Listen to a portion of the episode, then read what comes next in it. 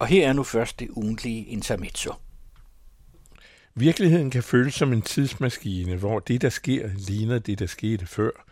Historikere leder gerne efter paralleller, velvidende at tingene ikke gentager sig, men de fleste sammenligner ikke desto mindre. Genkendelige forløb kan altså afspejle en repeteret fortid og tilsvarende misbruges. Autokratiske naturer søger at vække folkelig genklang ved at fremmane en tabt, men forfladet historie, hvor til det meste en kritisabel nutid med vold og magt bør henføres. Så bliver det hele så godt som i gamle dage. Det kaldes historieforfalskning og kan jævnligt studeres i tvivlsomme politikers sentimentale retorik. En gang du herre var i hele Norden, bød over England, nu du kaldes svag. Hos Andersen konstaterede Danmarks politiske ubetydelighed mere end han beklagede, at det forholdt sig sådan. Krigerisk var digteren langt fra, trods sejren i slaget ved Isted i sommeren 1850, udkæmpet kort efter digtets tilblivelse, ændrede treårskrigen intet ved Andersens konstatering om Danmark som småstat. Men at danskerne med møje og mas og oceaner af blod med nød og næppe vand på Isted hede, indgød de nationalliberale den ulyksalige fejlslutning, at Danmark i en ny krig kunne stå sig. Forestillingen om dansk militær formåen selv efter 1864 holdt en tid under højre, indtil en nøgtern regering under den radikale Karl Theo Sale og med P. Munk, Scavenius og Edvard Brandes formulerede neutralitetspolitikken. Den tjente Danmark vel under 1. verdenskrig og burde have været en opfuldt succes i den anden, hvis ikke Hitler havde været så dum at besætte landet og binde store styrker for at sætte sig på Aalborg Lufthavn som tredje sten til Norge. Efter erfaringer af den art sluttede Danmark sig efter krig og besættelse til Atlantpakten af den enkle grund, at der ikke var andet at gøre.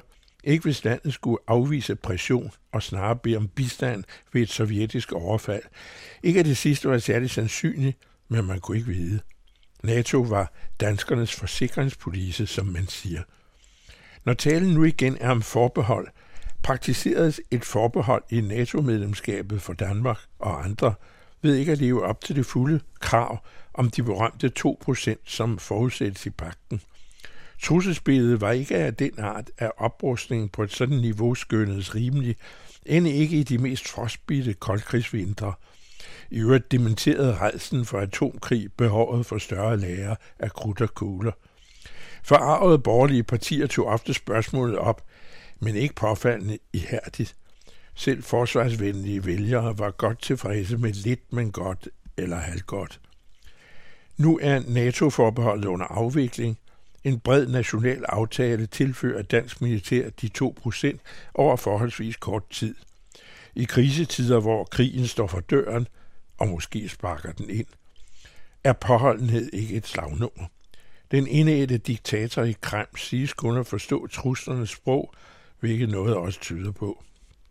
I en sådan situation er særstandpunkter i defensive alliancer ikke hensigtsmæssige, især ikke når det drejer sig om et meget lille land, der dog så vidt om jorden er kendt for sin strategiske beliggenhed ved moderlandets bælter, såvel som i den del af rigsfællesskabet, hvor bjergene kælver for meget.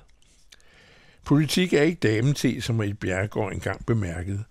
Med en samspilsramt sar i Kreml er storpolitik heller ikke kaffe latte. Hvad den militære alliance med landenes 2% byder på af sikkerhed, minus det ultimative øjeblik, så frem den opbragte russer vælger Ragnarok, suppleres af den mere civile forsvarsdimension i EU, hvor dette hidtidige forbehold og dermed fravalg af indflydelse synes argumentresistent som Morten Messerschmidt. Måske kun en drøm om at genopføre luftkastellet om dansk suverænitet i modsætning til EU, der kun er ude på at tage den fra os. Tidligere statsminister og NATO-generalsekretær Anders Fogh Rasmussen, kønsbevidst klædt i blåt og gult over det hele, lagde forleden ud i Berlingeren med en højtrykslanceret advarsel om, at Putin er farligere end Hitler og Stalin.